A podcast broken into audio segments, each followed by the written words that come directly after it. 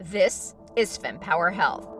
Each week, top women's health experts dispel fact from fiction. The most important pelvic floor exercise is not the Kegel, challenge the status quo. It's never easy to yeah. challenge the accepted leaders, and especially if you're a woman. Provide perspective on why your healthcare journey may be so tough. All of that fear and worry, it all upregulates our nervous system, puts us into fight or flight mode, and increases our pain sensitivity. And what you can do about it. The number one thing is you have to advocate for yourself and you have to be prepared. Your journey to get empowered starts now. This is the, the hopeful message. To me, PCOS is an imbalance, not a disease. Polycystic ovarian syndrome, otherwise known as PCOS, affects 6 to 12 percent, which is as many as 5 million U.S. women of reproductive age. It also happens to be one of the most common causes of female infertility. Additionally, data shows many women take years to get properly diagnosed. A part of this is there are criteria that disagree with each other on what PCOS even is.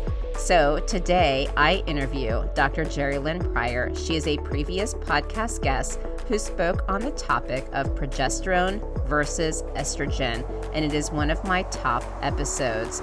Dr. Prior is a professor of endocrinology and metabolism at the University of British Columbia in Vancouver, and she has spent her entire career studying menstrual cycles and the effects of the cycles changing estrogen and progesterone hormone levels on women's health. And she also founded CeMCOR, which stands for the Center for Menstrual Cycle and Ovulation Research, which started in 2002.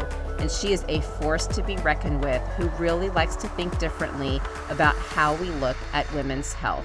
So let's listen to this incredible conversation with Dr. Prior. It is a true honor that she is making so much time to speak with FemPower Health about these important topics she studies so deeply.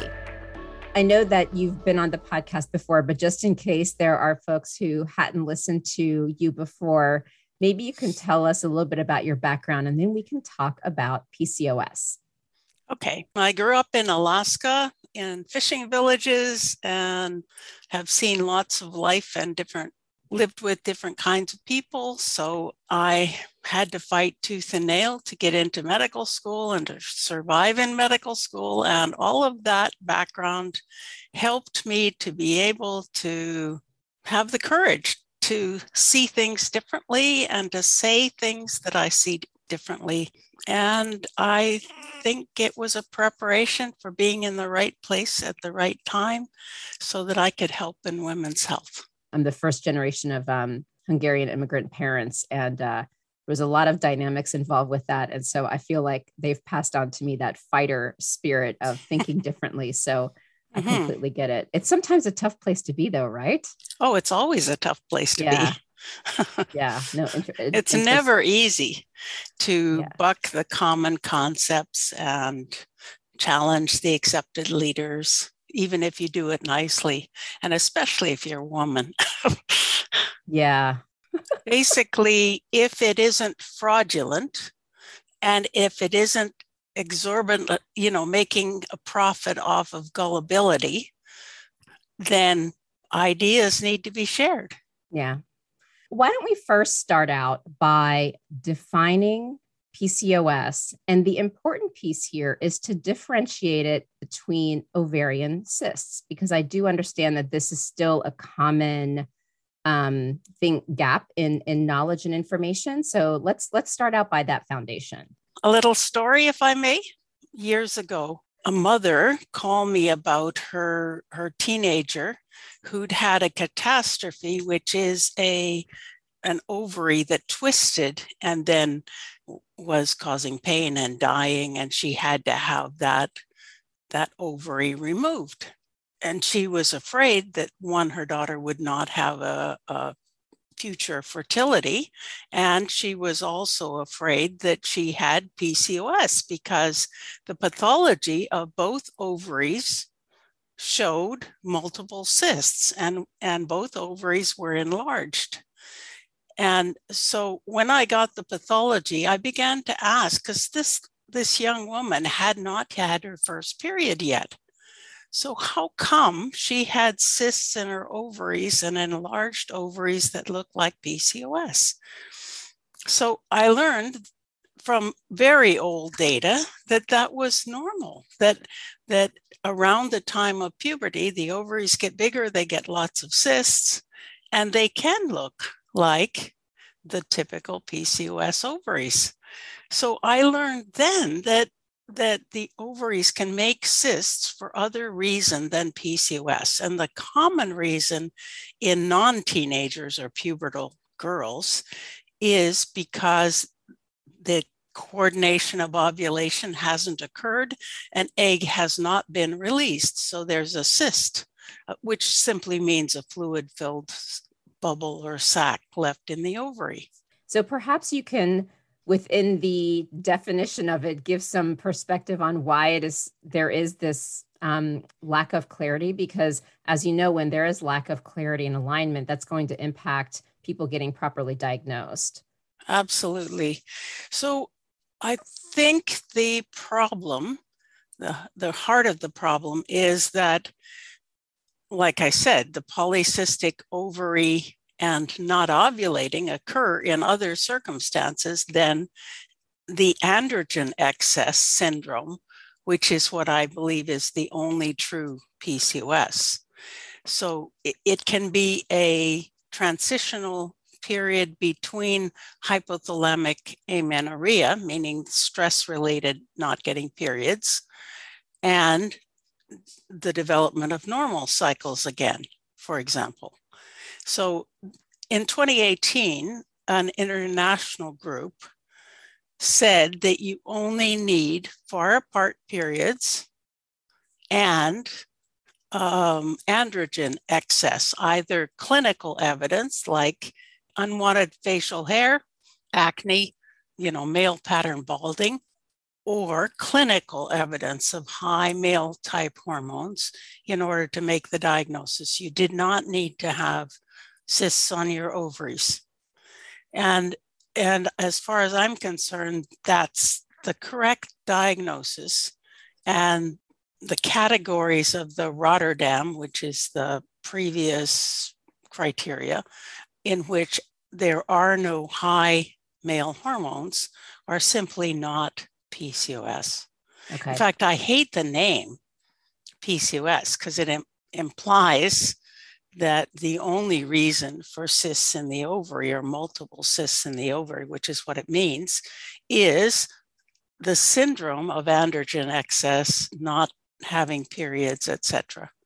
So I, I, I previously called it anovulatory, meaning women weren't releasing an egg, androgen excess.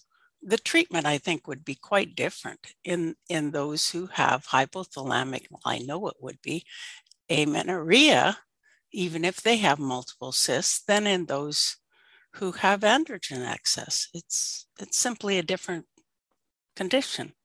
How clear are physicians and how aligned are they on that criteria because I read it and it was so thoroughly done. They had experts all around the world talking about it. And it, it seemed, I, I looked at it, I'm like, well, finally, everyone in the world has aligned. But then it seemed like not everyone was like invited to the party, so to speak. So where are we today?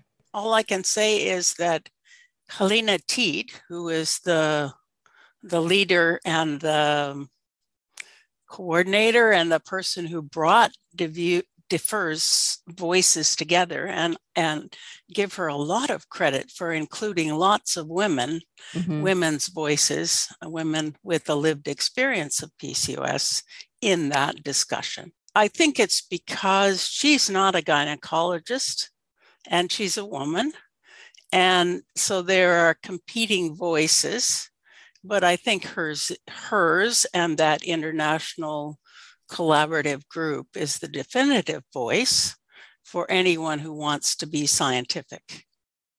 Interesting.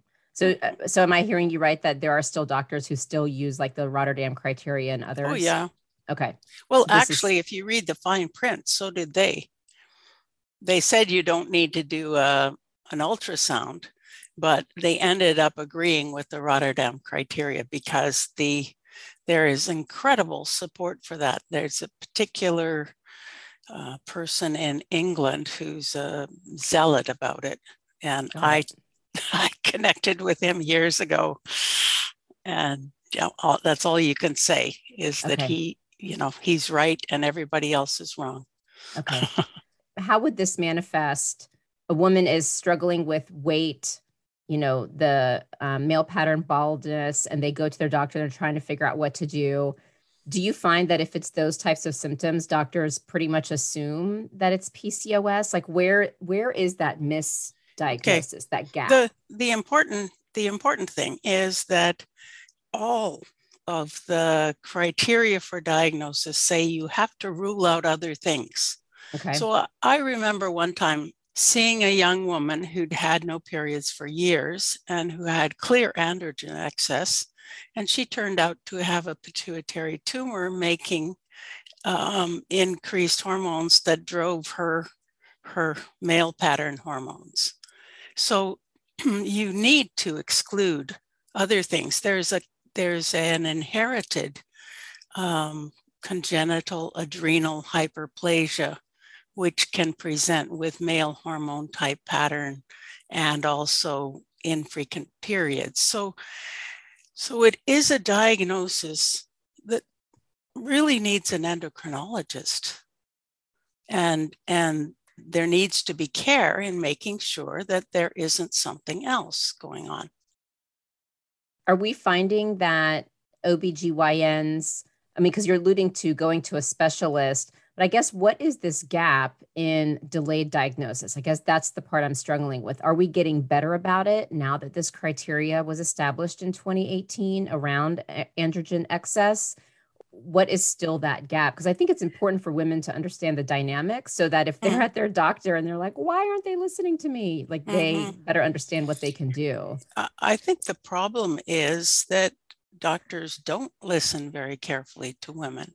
They assume if a woman is overweight that she's overeating and not exercising. They assume that um, she's making it up when she says, well, you know, typically women will um, remove facial hair before they go to see the doctor and they will make themselves up. And therefore, when they present, unless the doctor is very clever, and ask specifically, they may not show clinical signs of androgen excess. Right. Got so it. that's human nature on both sides. Yep. So and and doctors don't tend to listen to women, period. Yep. Okay. That makes sense. That makes sense. So it so it sounds like just to break it up here androgen excess definitely is the theme here but we need to understand why someone has it. And for those of us ladies who get nervous like even actually my sexual health doctors they're like women will apologize because they think they smell bad. And they're like you can't like prepare for us because then we can't help you. So like just come in as you are. We truly care and want to help you. So no plucking facial hair it sounds like as well. So what about the treatments? So, and, and by the way, for, for testing androgen excess, is it as simple as a blood test? I think we're oversimplifying it because there are several different androgens that could be tested. And uh, there's disagreement about which ones belong in that bin, etc. I mean, but the combination of any clinical signs and just one of the ones that um, that I learned long ago is, and a question I always ask is, how frequently do you need to wash your hair? And if a woman says more than once a week, you know, that suggests to me oily scalp, oily hair, and that is part of the same androgen excess thing. So you mentioned, um, I know we've there's been many different uh, thoughts around birth control, and I, I believe you'd also mentioned concern over the birth control and PCOS. Tell us tell us more about this.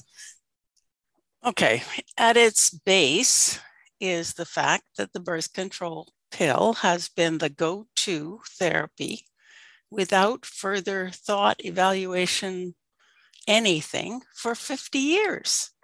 And it's a band aid. It gives regular periods. It makes the woman feel comfortable because it's a common uh, medication or, you know, it's common in among their peers.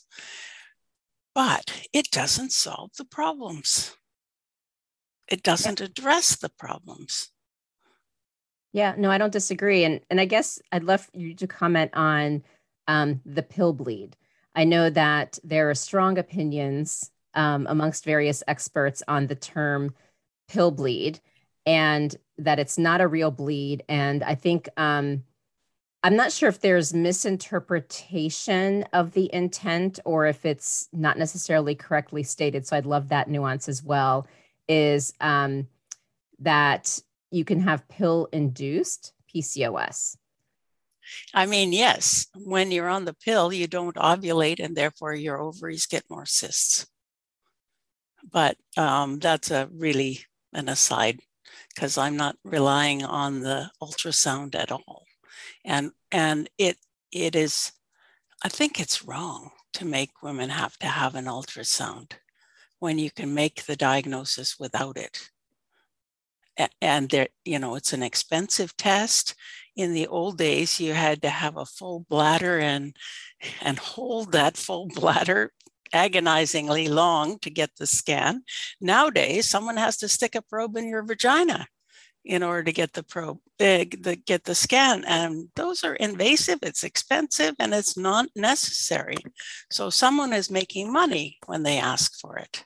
Help us understand this thought that's out there around pill induced PCOS because what I keep hearing is that you sometimes it takes a little bit of time after you've been on the pill for your period to get regular again. So it's not necessarily that you have PCOS. So can you is That's that right. more what it is? Okay. That's right. It's a transition to normal ovulatory cycles. Okay. And the transition goes through a period when there's imbalance and there may be androgen excess. But it's a transition. Yeah. And the, is the concern more if through a certain time period, I don't know if you know the magic number, once you've gotten through that period, then you're okay? Yeah. Okay. And how long should a woman be waiting after they get off the pill to say, er, maybe I need to get this checked out?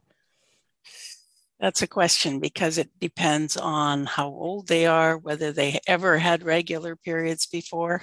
Okay. That it, you know, the pill is used as a therapy for things it doesn't treat.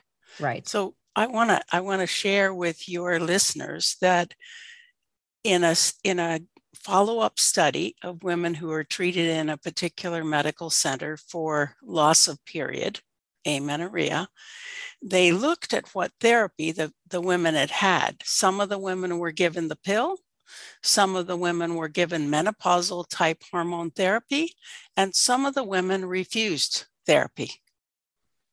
And of those women, the quickest to recover were those who refused therapy. The next quickest to recover were those who were on the menopausal hormone therapy, which has lower dose estrogen. And the pill took years for those women to recover. And in fact, fewer women actually totally recovered, either regular cycles or fertility. So, in other words, it, it's not a good therapy for amenorrhea. It should not be used as a therapy for amenorrhea.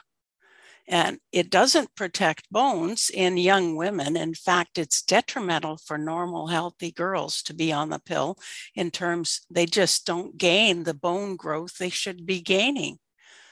And there's also evidence that you take it in your adolescence, you have an increased risk for depression, not only when you're a teenager, but lifelong.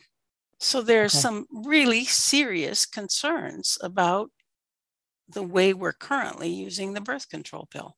Yes. The real problem with the pill is that it doesn't address the root cause right. of PCOS. So we have to talk about the the multiple theories of the cause of PCOS. So there's a group of doctors who believe it's entirely genetic, and there is definitely a genetic component, and it can affect men as well as women. So men get early balding, for example, and obesity and diabetes um, more commonly, but in women. Um, they may know that their aunt had trouble getting pregnant and never was able to have a kid, for example, right. or had irregular periods when you know for most of their life et cetera et cetera uh, so there's a hereditary component for sure there's a group of people who says it's because for whatever reason that baby when that girl baby when in utero was exposed to higher male hormone and that is clearly an etiology in things like primates, monkeys, for example. And but it's unclear how that happens in humans. Mm-hmm. Um, and how often it is, et cetera, et cetera. There's another group that says it's all has to do with insulin resistance and some genetic thing related to insulin mishandling or lack of lack of appropriate insulin action. And then there's a, another final group that says it's all because of inflammation. Now, none of those answer or explain all of the spectrum of, of physiologic changes that occur in PCOS. And so the, the root cause that makes sense to me is genetic and other influences on the signals from the hypothalamus going to the pituitary and the ovaries. And the basic thing is that gonadotropin releasing hormone, the hypothalamic hormone, is pulsing. Normally it pulses, but too rapidly. So the rate of pulse has to do with whether the stimulation of the pituitary is to make LH or whether it's to make FSH.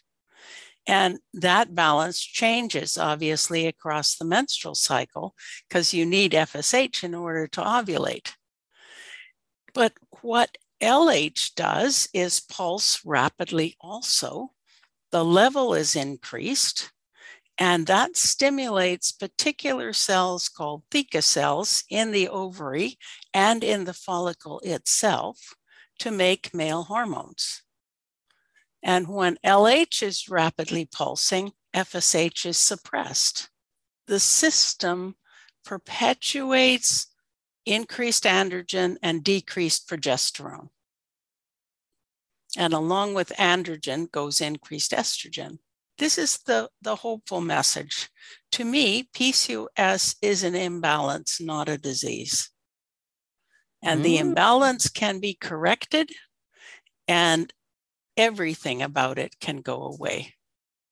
Ooh, so given that, then what? And it's funny. This past week, um, I launched uh, an episode on hormonal imbalances, and it's really interesting because it's um, Dr. Sean Tassone, and he really um, has this interesting way of looking at hormone imbalances where he talks about he wrote this book and he put them into archetypes where it's like if these are the dynamics that are happening with, with, happening with you it's probably this combination of hormones that are off and here are different things that you can do and so like the way you're describing it it's almost like there's this pcos archetype um, and so if it is this way of this complexity of um, how the hypothalamus is is um, initiating um, the way the hormones are working in the body, then if we look at it that way, what would be the change in potential treatment then?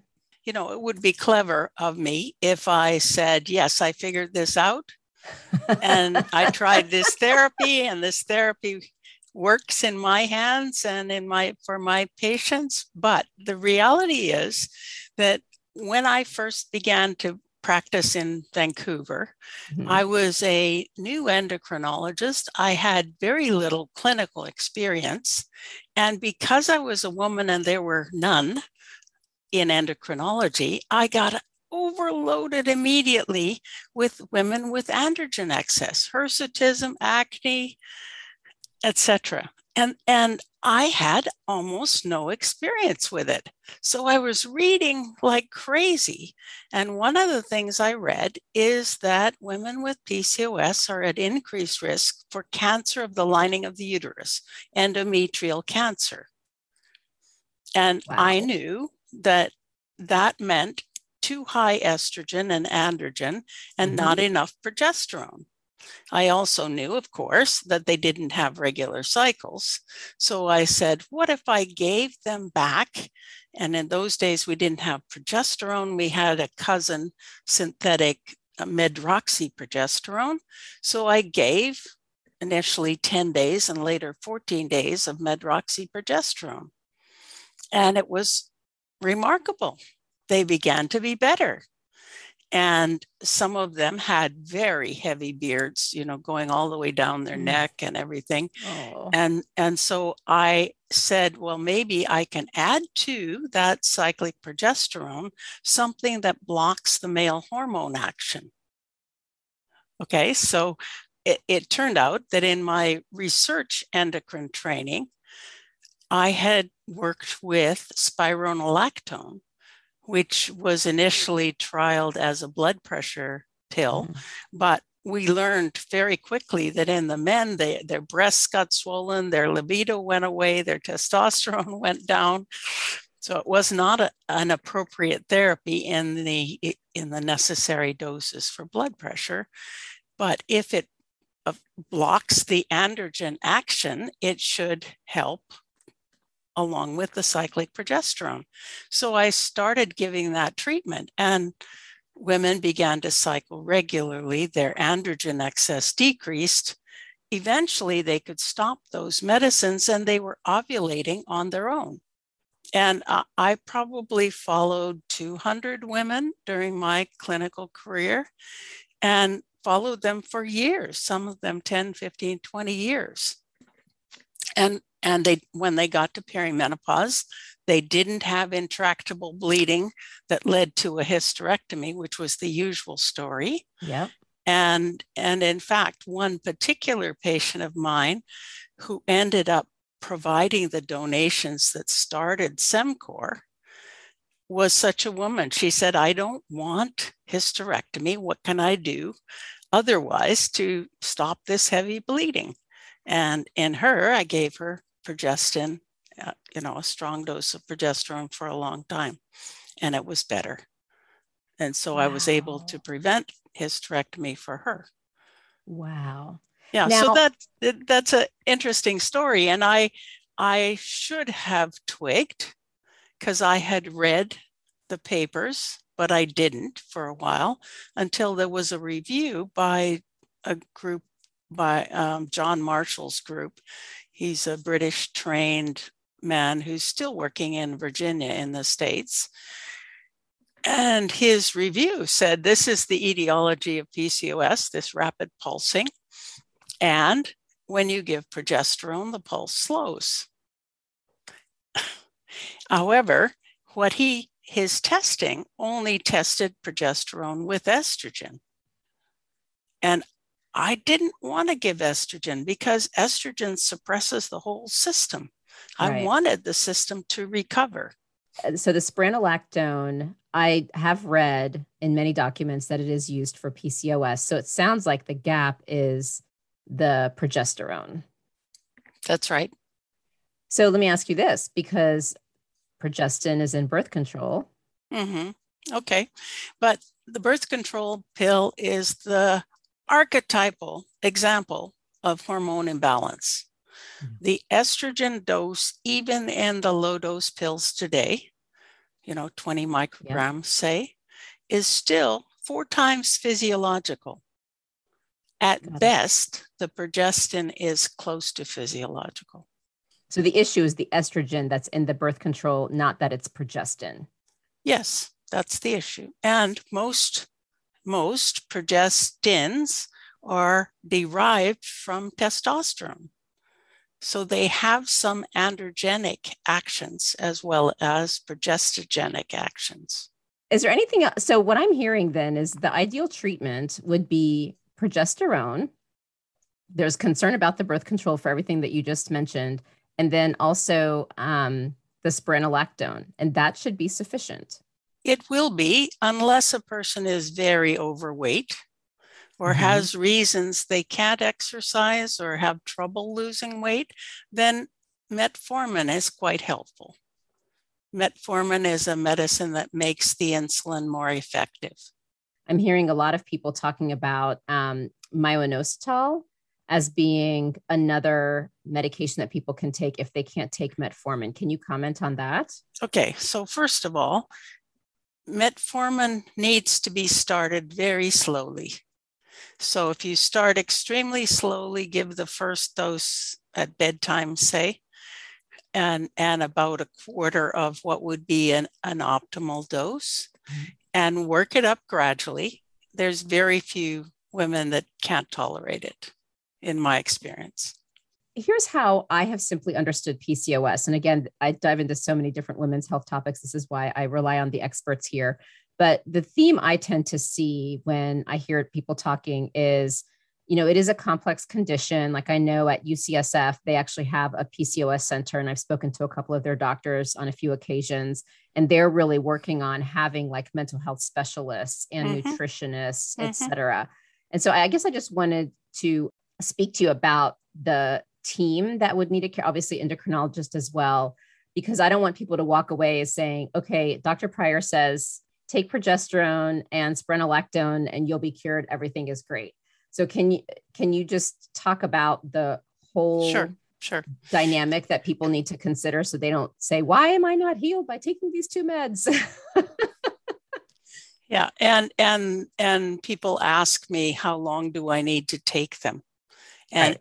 And that depends on a person's weight, how they feel about themselves, whether they're, you know, have the energy and the self respect to be able to change their diet from what makes them comfort, you know, comforts them. And we all, I mean, most of us eat for comfort and to do the exercise that's hard to do for some people. Um, so but but definitely mood and negative body image are an important part of this and and it's a consequence of these abnormal hormones and society because i think pcos makes women feel not like women anymore and that's devastating I'm, I'm sitting here thinking about a couple of women who had reached out to me, and both of them had really extreme PCOS cases. And I'll have to see if I still have their contact information because I want to send this to them because they were truly at their wits' end. And at the time. I only knew the things I had just identified, and I clearly didn't know about your research at the time. But they were like really mm-hmm. like had run out of hope. Um, yeah. So I no, hope they're doing okay it, now. It's very difficult. It's a terribly difficult disease um, or condition. It's not a mm-hmm. disease. Um, right. Let me explain a little bit more about how progesterone works. Please. Okay, and and this is why I sort of feel bad that I didn't figure out the physiology before I did. Um, but basically, in the normal menstrual cycle, the pulse of um, GnRH, the, the brain hormone, is increasing toward the mid cycle to make the LH peak, which is what comes before ovulation. And we know that in the normal menstrual cycle, as progesterone rises, that pulsatility slows and it doesn't slow if ovulation doesn't occur. So, in other words, progesterone specifically uh, addresses the issue that the pulsatility is too fast. And it probably feeds back to the brain. In fact, I'm sure it does, not just to the pituitary. So, it's solving that basic problem. Is this something where like I'm thinking where they've gotten to now in their life, where they've probably been struggling for years, probably depression leading to eating more, to Mhm. like it's a bad cycle, right? So, you know, would this also be fair to say that it's a call to action for making sure that as soon as we're starting to see that it's a an issue to really making sure you're addressing it early on because it seems like if we get the right treatment it, it's quicker to getting back to Mhm. what normal is for them Yeah, usually it starts in adolescence okay and it starts with cycles that remain irregular, you know, two, three years after the first period. That's the clue. And that's a clue that comes from a, a very good population based study that followed adolescents in, in the um, part of the Netherlands south of Amsterdam. So, so if a woman, young woman, has persistent irregular periods, you know, two, more than two years beyond her first period, then cyclic progesterone is the right therapy, not birth control pills. so let me ask you this just to be very clear here one i have heard that it takes a while once you start menstruating for your cycle to be normal Mhm. So if that's the case, and if it's the first period and it's irregular for two years, how do we know what's normal adolescent body trying to figure itself out versus initial signs of PCOS? Because there are also other androgen excess symptoms. Okay. So acne is bad, you know, oily hair, starting to get hair on the chin. It's it's not common in adolescence to get much hair because it takes a while for the the follicles to change from making the fine hair that's normal to making the darker, thicker hair that's not normal. Okay. Um, and it's not going to hurt anyone anyway. I'm not, I mean, the first two years are fine. And in fact, you're quite right that it takes about 10 years before ovulation is consistently and securely present for the majority, 95% of us. Let me be clear. Okay, we've published now one person who took cyclic progesterone with androgenic PCOS okay. who took cyclic progesterone for six months and recorded her experience in the daily menstrual cycle diary. And what sh- we observed with that person over six months was a marked decrease in breast tenderness, in the in fluid retention, and in mid-cycle mucus secretion. So, in other words, it looks like it was decreasing the high estrogen, plus giving her a regular regular period. Wow. So we know- really is amazing, right? Yeah, so we know that, and we're currently doing a prospective study in 40 women Okay. in whom we're giving progesterone cyclically and spironolactone, and Okay. each woman is her own control. So we've recorded hormones and experiences and things at the beginning. Okay. We're recording experiences throughout, cycles throughout, and then we compare the change over time. In fact, the, the main outcome of the study is uh, what's called PCOS specific question, um, quality of life questionnaire. Mhm. So that that includes domains of androgen excess, cycling, uh, fertility, emotions, etc. Wow. When is that? Um, when do you expect the trial to be complete? It depends. We have 18 women currently enrolled. We need 40, so we're Okay. we're having a bit of trouble.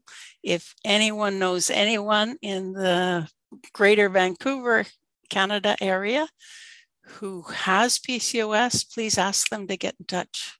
You already did this in your clinical work and saw that spironolactone and progesterone worked. Why do you need to do this study?